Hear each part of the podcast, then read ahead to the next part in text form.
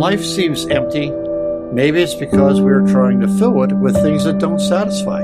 Maybe it's because we're looking for meaning in things that were never designed to give us meaning. Maybe it's because we care more about the gifts than the giver. We have one life, one shot at this experience of living on the earth.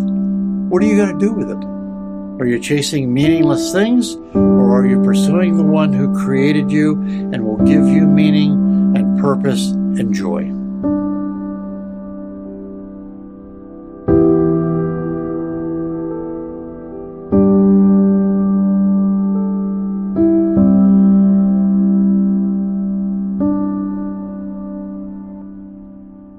Open your Bibles with me, please, to the book of Ecclesiastes, and we will be in chapter 8. Do you know, um, it's my birthday this month, and uh, don't applaud.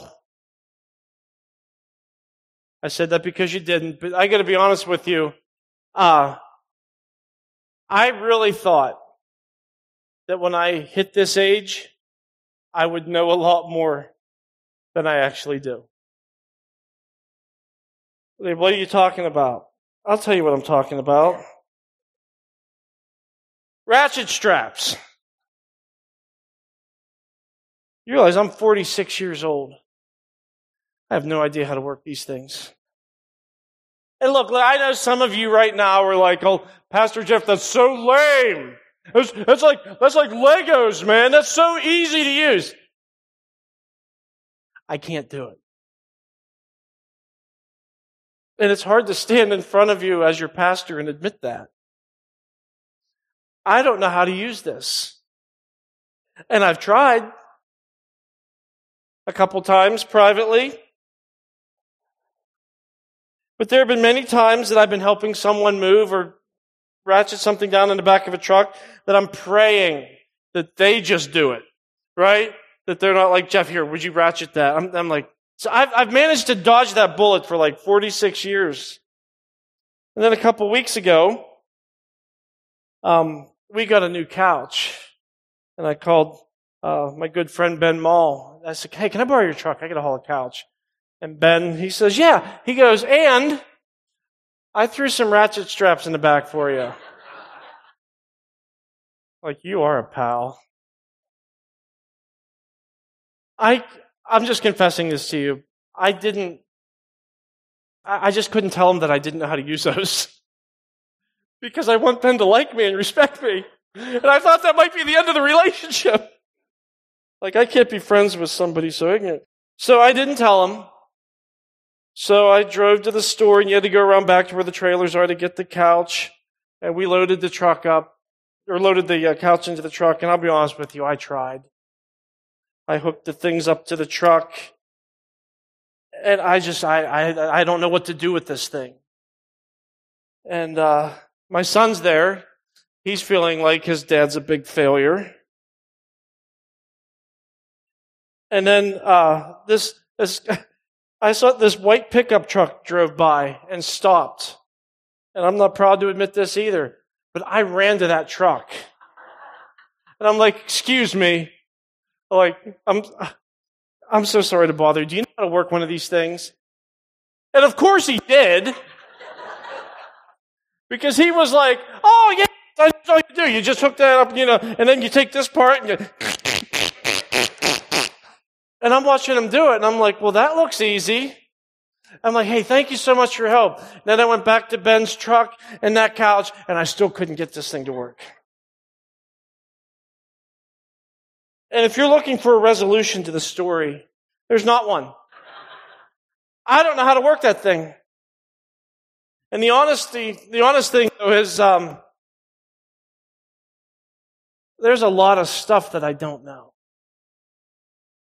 And there's a lot of stuff that I've been trying to figure out for a long time that I can't. And some things are uh, a lot more important than ratchet straps that I can't figure out. You see, we're going through Ecclesiastes and we're on Solomon's quest for the meaning of life and he's told us so many times that there's things that we don't know. Right? There's things that we try to wrap our brains around, the things that we try to figure out. But here in this passage, I got, I got some incredible news for you. In this passage, here are three things that you can know for sure. And this is so important, church, because these aren't just, these aren't just like factoids, little nuggets of, of information. These are uh, three truths they won't just change your life, okay? Listen, they will change the way that you live. Three truths that if you embrace these three things, you are guaranteed to enjoy your life. And let's be honest, some of us are miserable. I have been a lot lately. So this is going to be good for me too. So on your outline, I'm still trying to work on getting these things shorter and I didn't make it happen this week. So here you go. Three things I know for certain that allow me to enjoy life. All right? So number one, write this down. I can't know everything God is doing. I'm going to give you a chance to say that out loud. And I know I'm going to share with you, you know, what the, what the text says. But as an act of good faith, I want you to say it out loud. I can't know everything God is doing. You ready? Say it. Amen. What Solomon has to say about that. Verse 16. He says, When I applied my heart to know wisdom, and to see the business that is done on earth, how neither day nor night do one's eyes sleep. Then I saw all the work of God, that man cannot find out the work that is done under the sun. However much man may toil in seeking, he will not find it out. Even though a wise man claims to know, he cannot find it out. Stop there. The point is this. He's saying life is too complicated and it's too vast to be able to figure everything out. You see that three times. You can't figure it out, can't figure it out, or find it out rather, sorry. Can't find it out. Three times he says that. He says no one can be smart enough. You can't work hard enough. You can't work long enough because you'll always end up with more questions than answers. I mean, think about this, church. So much of your life, the things that have happened to you, it's been determined by things that are beyond your control, hasn't it? So much of your life determined by things that are beyond your control. You're like, like what? How about uh, where you were born? How about when in history you were born? Millions of choices over the course of your life that were made by you and made by other people, some people that you've never even met, but their choices have affected you and shaped your life. It's staggering to think about it. And he says in verse 17, this is the work of God. Everything that's happened in your life has been orchestrated directly by the hand of God. It's staggering to think about. He says we can't figure it out. We can't find it out. He goes on, look at uh, chapter 9, verse 1. He says, But all this I laid to heart, examining it all, how the righteous and the wise and their deeds are in the hand of God. There it is again. But look at this next phrase. He says, whether it is love or hate, man does not know. Both are before him. Okay, so he says again that we're in the hand of God, but what's this, what's this love or hate thing that he's talking about? Here's what he means. I want you to listen very closely because this smacks us all in the face. It is hard to judge solely from the events that happen to us whether we have God's approval or disapproval. I'm going to talk more about that in a second, so just hang on. He's saying if you simply look at life based on the circumstances that happen to you, it's hard to determine just from that whether God loves you or hates you. Like, well, what do you mean? I've heard this all the time. When something bad happens to a person, they immediately jump to, God hates me. I'm having financial problems. God must hate me. You know what? My marriage is on the rocks and I've tried so hard to save it. God must hate me. Or somebody was in an accident. Somebody was crippled or killed or so badly injured. And it's, well, you know, God hates me. God hates me. That's what Solomon's talking about here. You're just looking at events, well, if it's bad, then maybe God hates me. But I've seen the other, the other side too. And it's not accurate either. That when something good happens, that means that God really loves me. You know, I, I, I got that better job. I got that promotion. God, that just shows that God really loves me. Or, you know, I hear ladies say, you know, I found a good man. Finally found a good man. That just shows that God really loves me. I beat COVID. God loves me most. I beat COVID. Well, I'd like to remind you that prosperity is not always the sign that God is happy with you. Because even the most wicked people prosper sometimes. And adversity is not always the sign that God is punishing you. I'd encourage you to read the book of Job sometime. And I just had a sermon on each of those. But Solomon's saying, big picture, look, we can't see, we can't know, we can't understand everything that God is doing, which is why we have to be okay with some degree of mystery. We have to be okay with that. That's why one of my favorite verses in the Bible is Deuteronomy 29, 29. I love this verse. I quote it all the time. Look at this. The secret things belong to the Lord our God. Are there secret things? Yes or no? Yes, there are. There are secret things that we don't know. Who does? He says they, Moses says they belong to the Lord our God. But the things that are revealed belong to us and our children forever that we may do all the words of this law. God wants us to know things. Do you realize that? God wants us to know things so badly that He says, here's what I'm going to do. I'm going to write it down and I'm going to put it in a book and I'm going to make it the best selling, most widely available book on the planet. Because I want you to know some things. God's like, here's the things that I want you to know, right? But I love Deuteronomy 29, 29 because it reminds us that we can't know everything. We can't. Like, why not? Well, first of all, we're not capable. But the other thing, I was thinking about this this week. What if God decided He was going to reveal everything to us? God's like, you know, I'm going to reveal everything. Everything, Jack. I'm going to reveal everything. How big would the Bible be?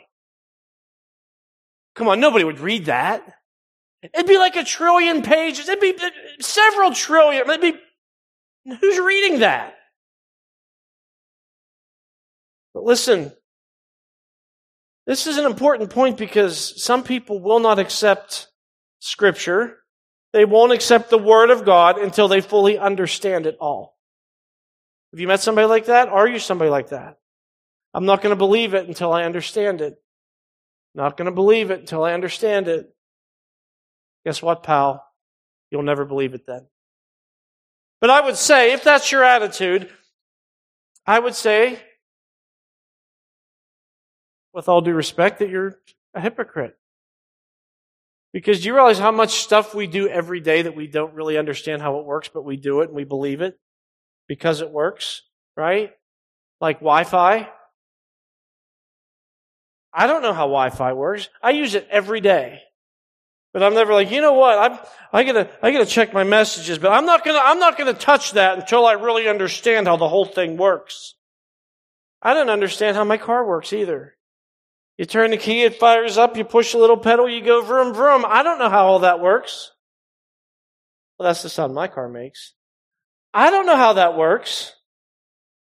You know what it really baffles me? Medicine. I take medicine every day. How do those little ingredients know where to go, to, to, to which cell to do what function? I don't know how that works. I take my vitamins. How do the vitamins know where to go in your body after? How does, how do they know how to do that? I take them every day, not knowing. I know they work, but I don't fully understand how they work. But when it comes to theology, I'm not going to believe until I have all the answers. You're a hypocrite. Because you're never going to have all the answers. I've shared with you before. My dog thinks I'm God. Food and water, infinite supply out of nowhere. But you know something else about my dog? Let me tell you something else about my dog. When I grab the leash, she's ready to go. And she has no idea where we're going. But here's the thing. It doesn't matter. Right? It doesn't matter. She's like, we're gone somewhere. But she doesn't sit there and say, until I understand where you're taking me and why you're taking me there and how long we're going to be there, I'm not going. She's never done that. She's just like, hey, I love you. You're, I'm trusting you. I'll go wherever you want me to go. And I, I was thinking about that this week to think, why can't we be more like that with God? To say, I don't understand. I don't know everything. Where, where are we going? I don't know. But you know what, God? I love you and I trust you and, and I'm just going to follow wherever you lead me. So listen, church, you're not going to be free to enjoy your life until you accept this. Like right now, in your life, the Lord is doing thousands of things that don't make any sense to you, but make total sense to Him.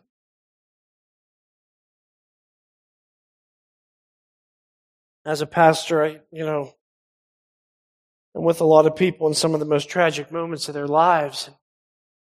Why would God allow this? Oh, I wish I had an answer for that. People involved in accidents, sudden deaths, heart attack. Why would God allow this?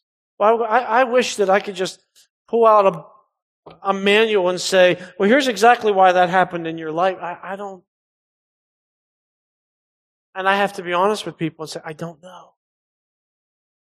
Because with the Lord, there's always a degree of mystery. That even if I think I fully understand everything He's doing, I definitely do not. You know, there's a saying around here that we use He is God, and I am not. I'm going to teach you another one today. It's this I can't know everything God is doing.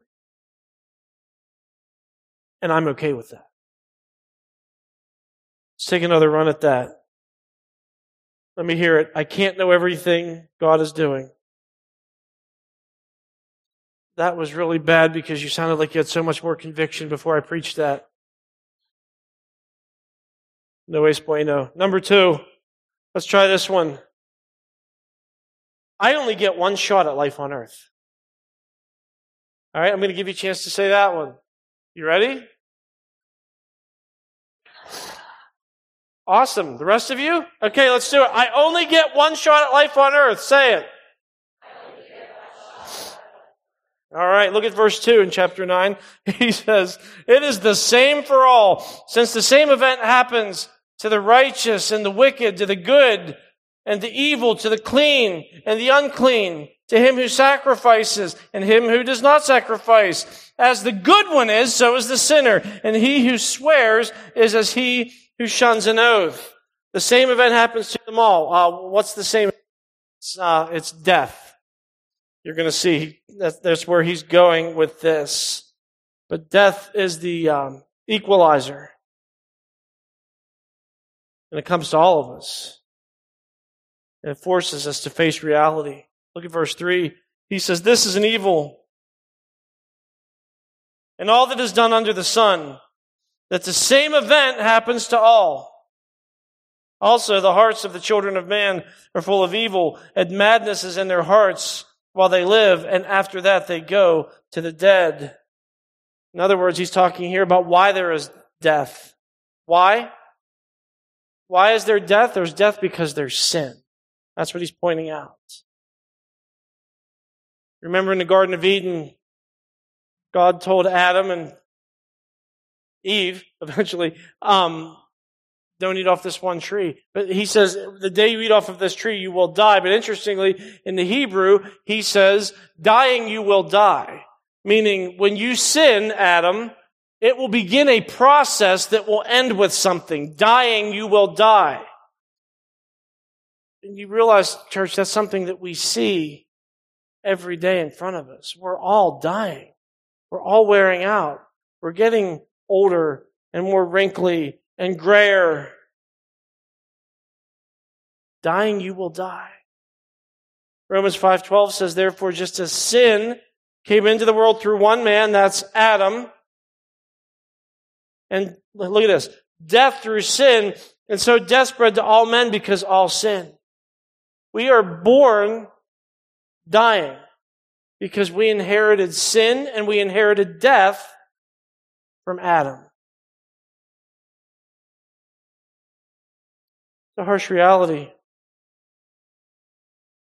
but it's still reality. You know what I read last week? I read the life expectancy in the U.S. dropped. Did you hear this? It went from 77.3 years to 76.1 years. The life expectancy dropped.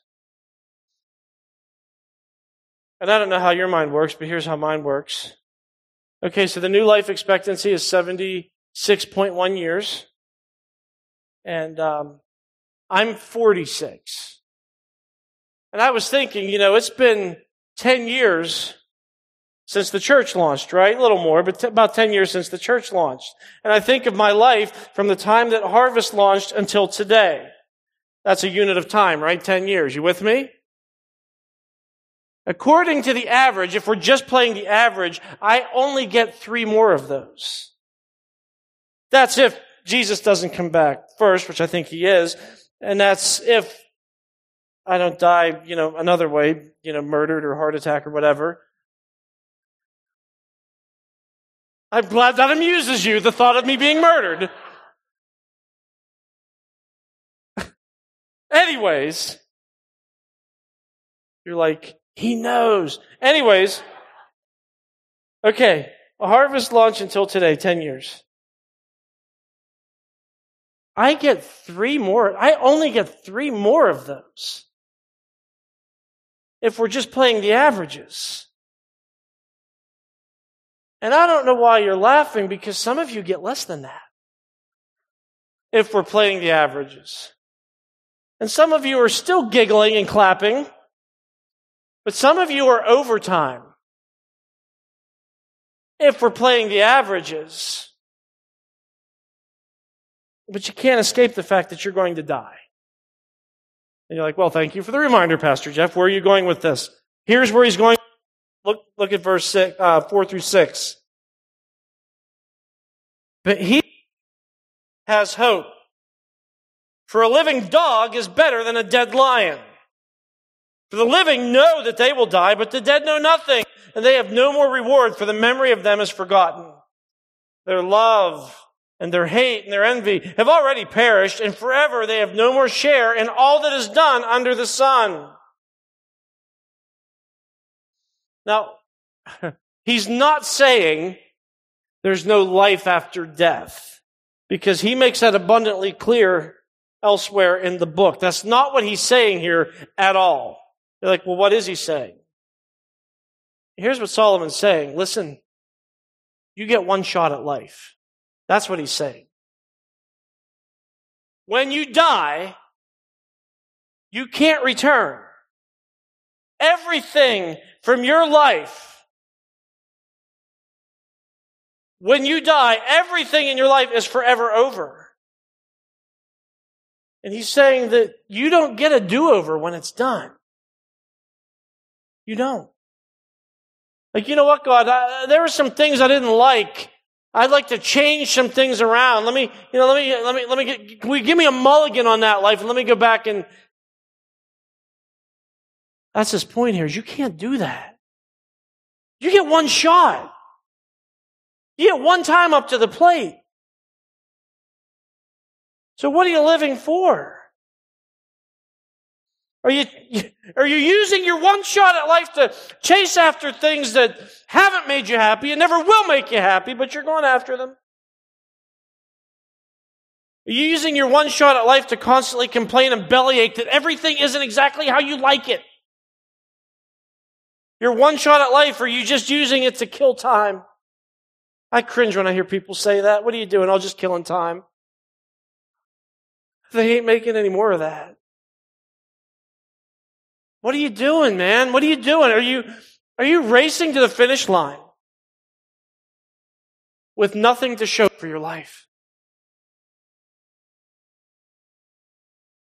See, that's what Solomon's driving at is the purpose to life must be sought now.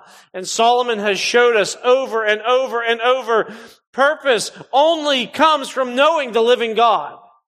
That's the only thing that gives meaning and satisfaction and significance to your life. Knowing God. So you need to say it in a sentence. What specific things have you done? Let's just take the past week, okay? Just look at the last week of your life. What specific things have you done to go after that? Knowing God. What have you done? And listen, intentions don't count. Like, well, I meant to pray and I meant to, I meant to go to small group and I meant, I meant, intentions don't count.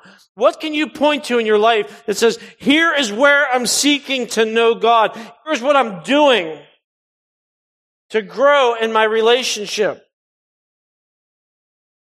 Or are you putting God off? Yeah, yeah, yeah, yeah, yeah. I hear what you're saying, Jeff. Someday, someday I'm going to stop this sin that I'm doing. Someday I'm going to, someday I'm going to do that. Someday, you know what? Someday, Jeff, I'm going to really start praying. And I've just been kind of saying my prayers lately. Someday, I'm really going to get serious about prayer. Someday, I'm really going to get serious about reading the Bible. Someday, I'm really going to get serious about seeking God. Well, I got awesome news for you. Today is someday.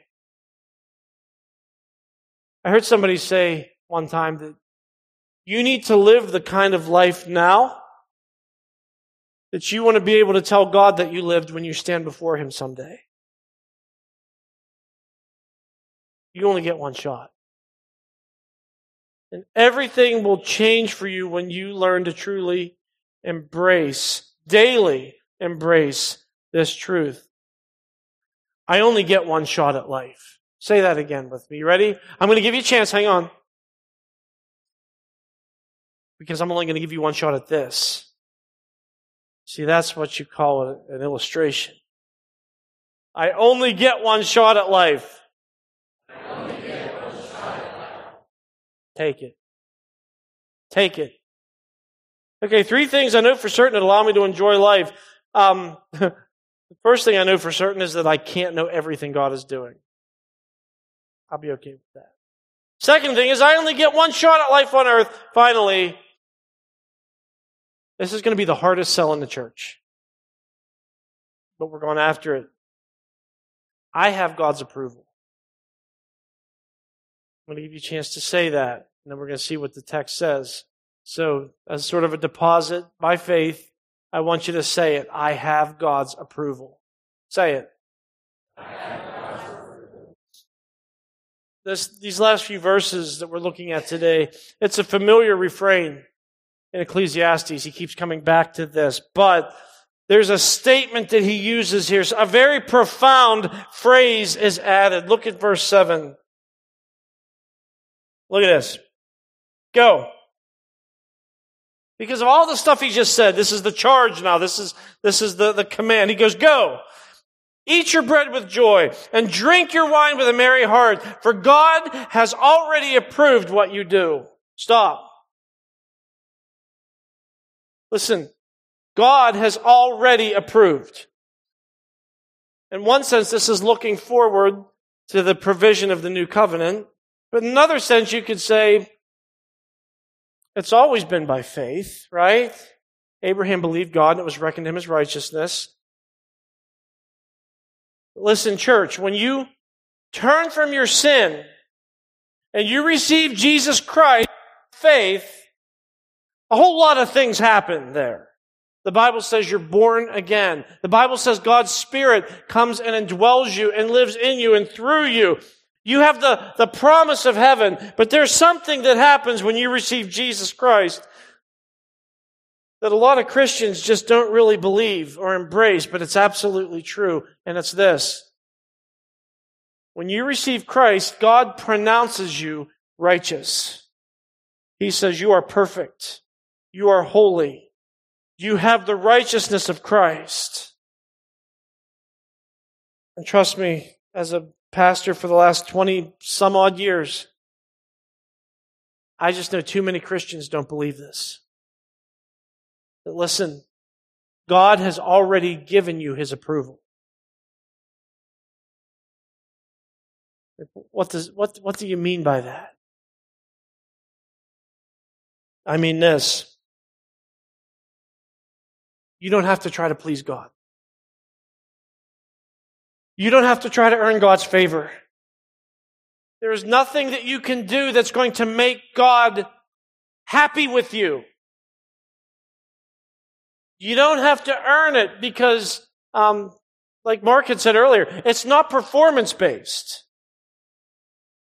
And I've, I've shared this with you before, but uh, so much of our lives is performance based. I gotta, you know, I gotta make my, I, I, gotta do well in school so my teacher's happy. I gotta do well at work so my boss is happy. I gotta do well at home so my wife is happy. I gotta do well, you know, so my parents are happy. And, and so much of our lives are, it's, it's performance based and we carry that over to God and say, I gotta be a good little Christian so God's happy with me. And it's not performance based. You have His approval because of what Jesus Christ has done on your behalf. Let me put it in human terms. If I can get uh, really personal here. I never felt like I had my mother's approval. Ever. I never heard, I'm proud of you. I never heard, I'm so glad you're my son. I never heard, hey, I listened to your sermon online and I really enjoy that. I never, I never heard that. I just never felt the approval. And you know, parents, parents, we do not have to parent the way that we were parented. And I want it different for my kids. Like my son Cade, who's sitting back there. I tell him this all the time. You, you have my approval. You want to you, you want to shave your head? You want to have long hair? You have my approval. You want to play guitar? You have my approval. You want to play hockey? You have my approval. Someday soon he's going to be getting a job. He knows this. If you want to work for Walmart or the sanitation department or be a doctor or a lawyer or whatever, you have my approval. I love him. He is my son, and nothing is going to change that. And I tell him all the time, he'll tell you, I say, Cade, I love you the same on your best day and on your worst day. Your performance doesn't change the way I feel about you because you're my son and I love you. Now listen, I want to help him do the right thing. And yes, sometimes he messes up because we all mess up. And we deal with it and we correct it and we move on. But even through that, that doesn't change how I feel about him. You see.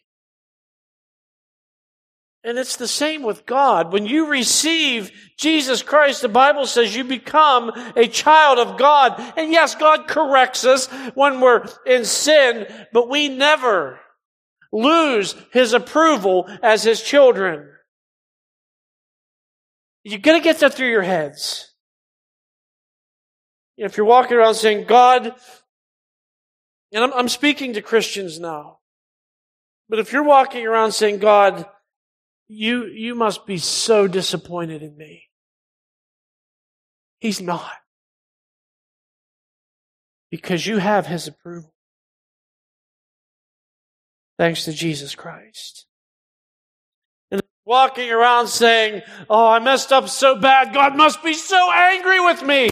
He's not. Because of Jesus Christ. Do you understand what Jesus did on the cross? It wasn't just die this martyr's death. He was bearing the wrath of God for my sin and for your sin. So when God punished his son, he's not going to turn around and say, well, I'm still mad about sin and punish somebody who receives Jesus. The punishment's been dealt out. He's not angry with you. He's not disappointed with you. If you are in Christ, you are his child and you have his approval. So listen, we don't live under the fear of a God who can't wait to punish us for messing up. We live under the love of a God who, thanks to Jesus Christ, has given us his approval. You're like, so what do I do with that? Look at verse 8. He says, Let your garments be always white. Let not oil be lacking on your head those were just things that they did in that hot climate to stay comfortable. That's all he's talking about. I know some people try to spiritualize this to say, well, the garments are talking about, you know, positional righteousness in Jesus Christ. The oil is a picture of the Holy Spirit. I don't think so. You're going to see from the rest of the context. I think he's talking about very practical, everyday things. I think what he's saying is, so be comfortable. You have God's approval, so enjoy your life. Be comfortable. If we were writing this in our day, we would say something like, so put on your crocs. You get that perm. Whatever floats your boat. Be comfortable. Enjoy your life because you have God's approval. Enjoy the things that God has ordained for you. Like, like what? Well, here's a couple, verses 9 and 10. He says, Enjoy life with the wife whom you love all the days of your vain life that he has given you under the sun, because that is your portion in life. And in your toil in which you toil under the sun, whatever your hand finds you to do, do it with all your might. For there is no work or thought or knowledge or wisdom in Sheol to which you are going. Sheol just means the grave. Okay, they didn't have all of the revelation that we have living on this side of history, this side of Jesus Christ, this side of the new covenant. So the Old Testament mindset was you die and you go to the grave, Sheol, the, the place of the dead. That's all that means. It's just the grave. So he says, hey, if you're married, enjoy that. You have a job? Go for it, man. Hard as you can. Enjoy your life. This might sound like a radical concept, but this is exactly what he's talking about. God wants you to enjoy the things that he's given you. That's not a hard concept, is it? He wants you to enjoy the things he's given you. How would you feel, parents with kids? How would you feel? You spend all your money and you book the most perfect vacation in Disney World. And you're, you know, you take, you take little Jimmy and little Betsy or whatever, you're, you're at Disney World and you bought the tickets and you got the fast pass and they're wearing the little mouse ears and, and, and, uh, you look down and you're like, all this for you. What do you think? And they're like, boring. How would you feel? You're like, I did all of this for you to enjoy it. And you see, you got to think in the same way. Look, God is saying, I've given you food and drink and comfort and the spouse and your job. Why are you so miserable? Look at all the stuff that I gave you. Enjoy this. God meant for life to be enjoyed. And there's something so, there's so, uh, we're, we're like so tightly wound as Christians sometimes. Even saying that, there's somebody right now, I guarantee you there's somebody that's blasphemy check. God wants me to enjoy life. Uh, that doesn't sound right, Jeff. I, I don't think God wants me to enjoy life. He does! He says he does. He's given you everything to enjoy life. So enjoy it. And there are so many things that we could focus on that would make us lose sight of the fact that God wants you to enjoy life. So here's three things to remind yourself. Truths to take to the bank. Things will maximize your time here on the earth. I want to give you a challenge this week. All right? Here's what I want you to do. These three truths. Now you got the, you got your sermon outline thing here, right? You, you got your sermon outline? You filled it out? All right. Here's what I want you to do. I want you to keep this handy this week. Keep, stick it in your Bible, stick it in your pocket. I don't care, but keep this thing handy. And here's the challenge that I want you to do this week. This week, I want you to pray these three truths back to God first thing every morning. Before you do anything, I want you to pull this paper out. Mine's not filled in. I got the, I got this one. But you need to pull this paper out and pray these things back to God to say, God, I'm about to start my day today. And God, I'm reminded from your word that I'm not going to know and understand everything that you're doing today. And I'm okay with that. Let me follow you and trust you no matter what. Can you pray something like that back to God? And then say, God, I'm about to start my day and I realize I only have one shot at life on earth and I want to make it count. I want today to be about seeking you and finding your purpose in life. And the last glorious thing I want you to pray back to God is to say, God, I thank you that I'm moving forward today already having your approval.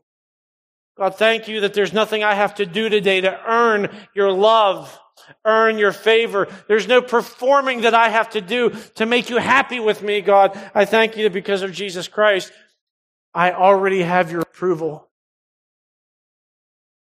So I'm moving forward in victory.